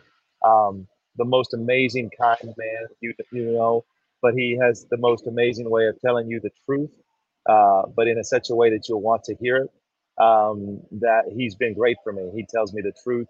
He gives me his feedback. We have a great relationship, and I really trust him because I know he's seen it all and done it all with the national team and everything in Canada. So I know when he tells me what he's telling me that it's coming from a place of experience at the highest level, but also he comes from a place of true care, a guy who loves the game. I really appreciate this. Thank you, Coach. Again, it's been so much fun watching all of this and just sitting on the sidelines, and the crowd's been awesome and the team's been fun to watch. I hope you're having fun. I know that's an odd question to say for a coach, but yeah. I really appreciate the time, and hopefully we'll get to do this again. Thank you. Anytime. Thank you, Rob. Have a good day. You betcha. There you go. the head coach of the Calgary Surge, Nelson Terroba. He is an associate head coach with the Texas Legends in the G League. That's his day job, if you will. And it's funny because we had him on when he got the gig. He sat right over there. And I believe Cammie was with me that day. And he left Calgary. I believe he went to Greece. He was coaching over, went over and did some clinics over in Greece. He's done some clinics in Mexico. He's a lifer. Like he's, you know, this is the path, right? And I'm just getting to know him. This is really the longest conversation I've had with him. And I nerd out on the coaching stuff. I apologize, but that's, you know, that's why you listen to the podcast, all six and my mom. But that's okay. That's what this is all about. By the way, before I pontificate, I don't want to forget the fact that guests are brought to you by Ski Cellar Snowboard, skicellarsnowboard.com. Check out their location in the summer, McLeod Trail by Chinook Center. Are we waiting? He is here. So, okay. Because we can make a special announcement, I understand. Yes, we can. You want to go find him? Should we go find him? Should we just yell at him? You want? No, don't, because then you'll give away the ending, right? All right. Because this is a surprise guest. Yes. Although people complain. It's not that surprising. Shh, shh. Don't. Why do you come and yell and scream? Just let me do the introduction. Anyway, just one last thought on Nelson, and we'll get to our very special guest. It was I filled in on the barn burner, 6 weeks ago, and Tommy Wheeldon Jr. was on, and we got into this whole thing of coaching, and Tommy was kind of the first one that let me inside I need help. Like, you know, when we're working with these young men who need help, coaches need help. And he was working with somebody, and he was working with a mentor, and it's, you know, oh yeah, Scotty Bowman inspired me. Oh yeah. Yeah. Yeah. I used to watch a lot of Glenn's. That's not it. It's getting on that phone and talking to somebody. And, you know, leadership isn't what we used to think it is, that you're a leader and now you know everything. Now you know everything. You got to come up with an answer. You're the leader. So I really appreciate Nelson and his honesty. It was fun to kind of pick his brain on that. All right. We promised you a special guest and a special announcement. And I have been, thanks to our good friend Jack, been sitting on this for a couple of days now. He didn't even have the decency to call me and ask me, but that's all right. But I could not be more ecstatic about this, because after this program today, another program will be recorded, and it's part of a new series, I guess, or podcast, if you like, that will be hosted here on the Nation Network. It is called Live from the 55. Put up the graphic. There you go. There you go. Live. There you go. Member of the Nation Network podcast, Live from the 55. That means it's football. And if it's football, that means Danny Austin's doing it. I am so ecstatic. Our special guest is friend of the program and the host of Monday and Wednesday show next week, Danny Austin. Congratulations. This is awesome. Thanks, buddy. I'm super excited, man. So tell me about it. Tell me about what's going on. I mean, you know, I've hosted your show a couple times. I've been covering the Calgary Stampeders for Post Media for the last 7 years, which, let's be clear, I'm continuing to do. Yeah, thrilled to have that job. But honestly, like I feel like every time I've been on your show, I've tried to bring some Stampeders in, because that's my home. 100%. And I want you to. Yeah, we talk about that. It's what I love. Oh yeah, I mean, you're great in that regard. But it's what I love. It's where I feel at home professionally. It's my favorite sport to cover. And the truth is, I think we need to talk about it more. I do too. And I absolutely think that one of the big problems that we have is there just isn't enough talk about the CFL and specifically the Stampeders. We're here in Calgary. The Stamps are obviously going to be the focus, but we are going to do what I love to do, which is talk about Canadian football. And we're going to be doing it twice a week. I think realistically, we're going to settle into a schedule where it sort of comes out Friday mornings as well as Monday mornings. Okay. In part just because we got to figure out how the studio time works. Sure. But I like that idea, and we're going to sort of have a very Calgary focus on that first day and more of a CFLY focus on the second day. Tons of guests today. We're recording. It's going to come out tomorrow. I am talking to Derek Dennis, who was released by the Stampeders. And look, I love talking. Hold on. Wait a minute. You're going to have a player who's no longer on the team on your show? Heresy. You can't do that. How dare you, sir? Thrilled to have Derek Dennis, who is, I think it's awesome. Yeah. That's what people want, exactly. Right? They want the story. I want to hear what happened, and I want to talk to him. And I mean, honestly, there are other podcasts out there doing CFL. I'm not trying to take away from what it's doing.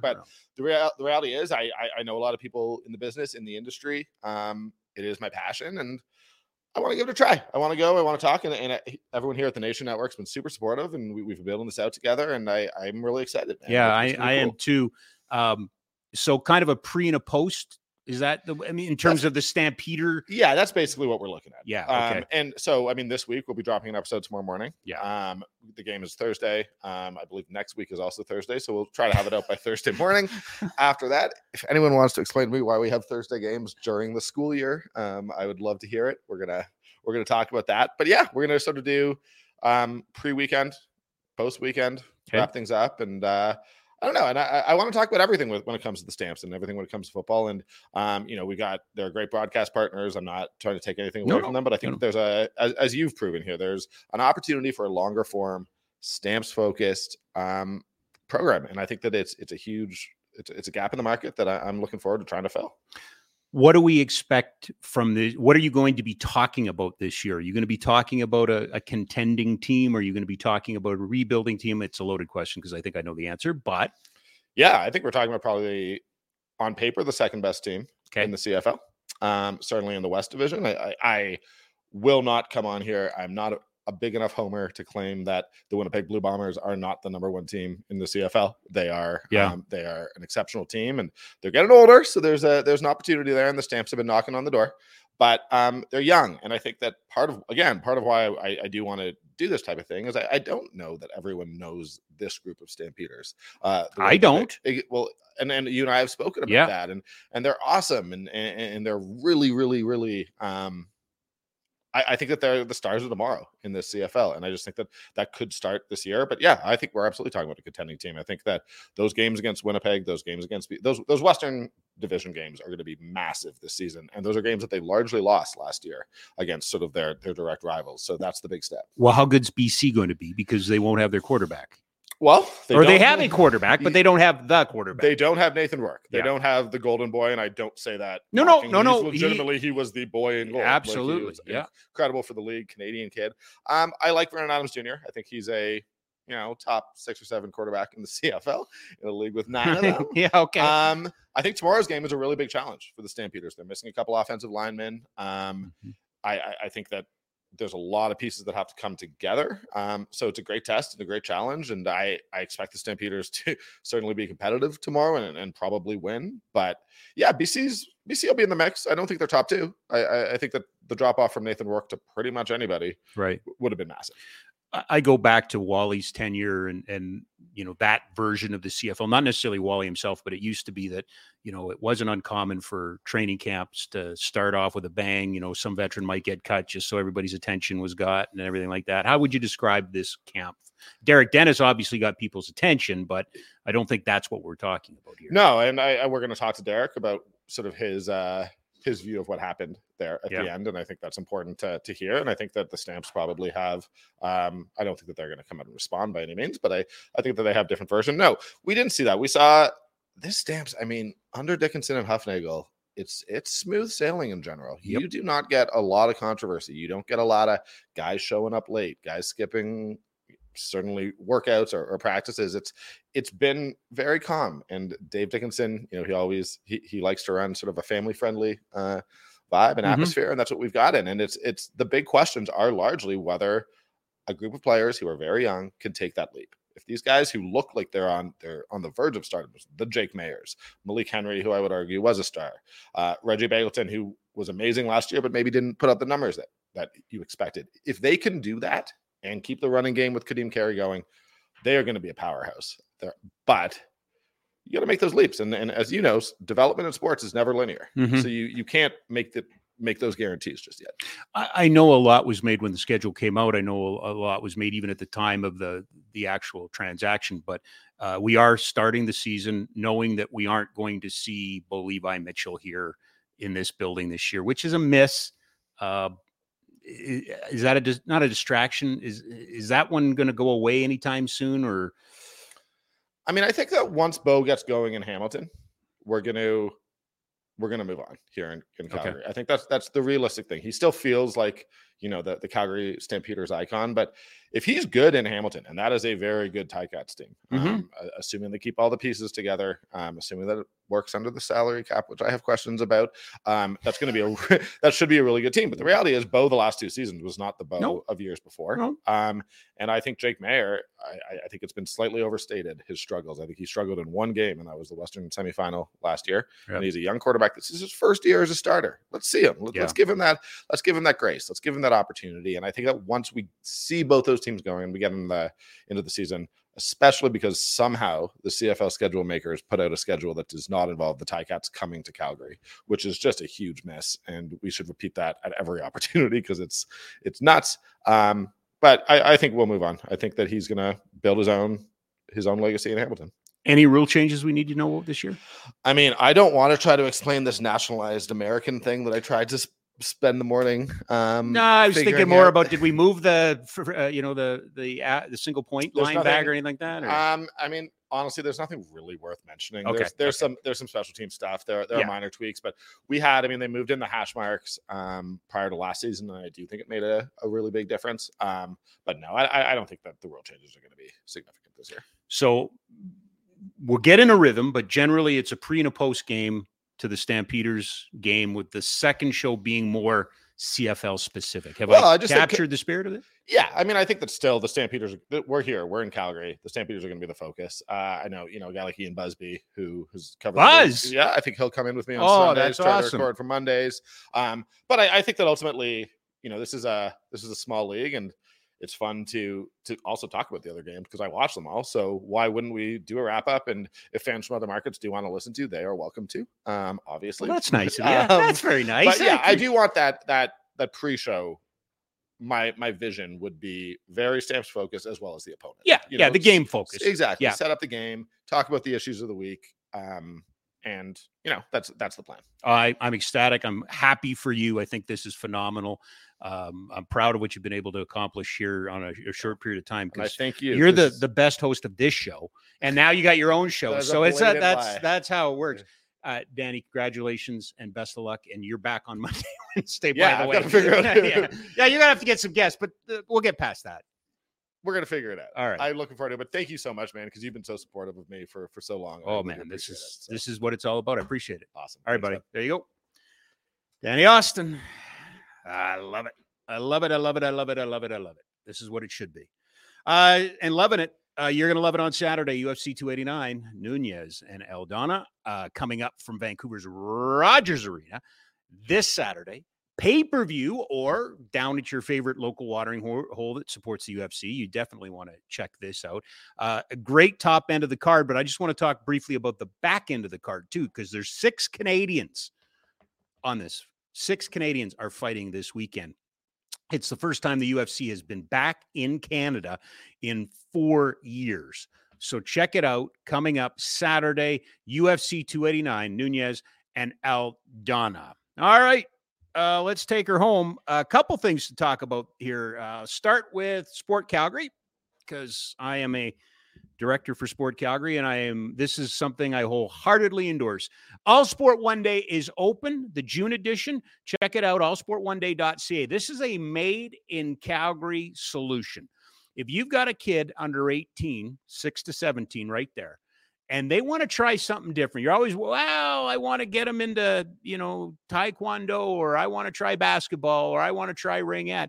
But you're a little bit worried about, what if they try it and they don't like it? This is it. This is it. Go to the website, sign them up. It's free. In the past, it's been 70+ sports. I mean, there's been indoor sailing at one point. Yes, indoor sailing at one point was offered. Quidditch at one point was offered. But lacrosse, any of the sports that your kids have maybe talked about but never ever tried, this is the time. All Sport One Day. Check it out, courtesy of Sport Calgary. We mentioned it off the top. The King Clancy Award finalists were announced today. Michael Backlund of your Calgary Flames is one of them. Anders Lee from the Islanders, and as well Darnell Nurse. But there's Backlund, who does some great work for a friend of mine, Parachutes for Pets. So also ALS and kids cancer and Special Olympics. He's a special guy. He's a real leader, and he's leading in the community. And his wife, Frida, deserves a lot of credit too, because she's there side by side. And finally, on a sad note, we learned today that we lost one of the greats, the Iron Sheik. Passed away yesterday at, I believe, the age of, 81. The Sheik, who was an actual wrestler in Iran, and I believe the story is then became a bodyguard for the Shah of Iran and came over to North America. And this is off the top of my head, so the wrestling geeks bear with me on this one, but I believe was trained by Vern Gagne. But anyway, was some of his early days were in Minnesota, but what he's most famous for, of course, was he beat Bob Backlund when Arnold Skaaland threw in the towel. It was very, very controversial, Madison Square Gardens. And this is the part that I think people sometimes forget about. He held the WWF heavyweight title for less than 1 month and then was beaten by one Terry Bollea, or Hulk Hogan, you may know him as. And that was the beginning of Hulkamania in many ways. The Iron Sheik would then, of course, team famously with Nikolai Volkov, and they at one point, I believe, beat Barry Windham and Mike Rotunda, that version of the USA Express. But anyway, that's more famously, he's been known as a very foul-mouthed curmudgeon, I guess is the best way to put it, with famous stints on Howard Stern. But for guys like me, guys my age, the Iron Sheik played a role in the 80s in rock and wrestling and the revolution of pro wrestling. So we say goodbye to the Iron Sheik. Well, you didn't have to pay for this, but this is one show I think we should have charged people. I enjoyed this one. Adam Seaborn was fantastic. Our sports business analyst from the Nation Network, Nelson Terroba from the Calgary Surge. Loved that conversation. And of course, over the moon that Danny Austin is now doing a football show here on the Nation Network. Thanks to RJ. Thanks to Jack as our producers today. Darren Haynes in on Friday. Next Monday, Wednesday, Danny Austin will be your guide, your host, your number one friend. And then a week from this Friday, if you had to pay for this, we would bankrupt all of you. Peter Maher and Eric Duhatschek on the same show. That's just too much hockey goodness in one place. Have a great day unless you made other plans. We'll see you on Friday, everybody. Hi, I'm Daniel, founder of Pretty Litter. Did you know cats tend to hide symptoms of sickness and pain? I learned this the hard way after losing my cat, Gingy. So I created Pretty Litter, a health monitoring litter that helps detect early signs of illness by changing colors, saving you money and potentially your cat's life. Pretty Litter is veterinarian developed, and it's the easiest way to keep tabs on your fur baby's health right at home. Go to prettylitter.com and use code ACAST for 20% off your first order and a free cat toy. Terms and conditions apply. See site for details. Even when we're on a budget, we still deserve nice things. Quince is a place to scoop up stunning high-end goods for 50 to 80% less than similar brands. They have buttery soft cashmere sweaters starting at $50, luxurious Italian leather bags, and so much more. Plus, Quince only works with factories that use safe, ethical, and responsible manufacturing. Get the high-end goods you'll love without the high price tag with Quince. Go to quince.com/style for free shipping and 365-day returns.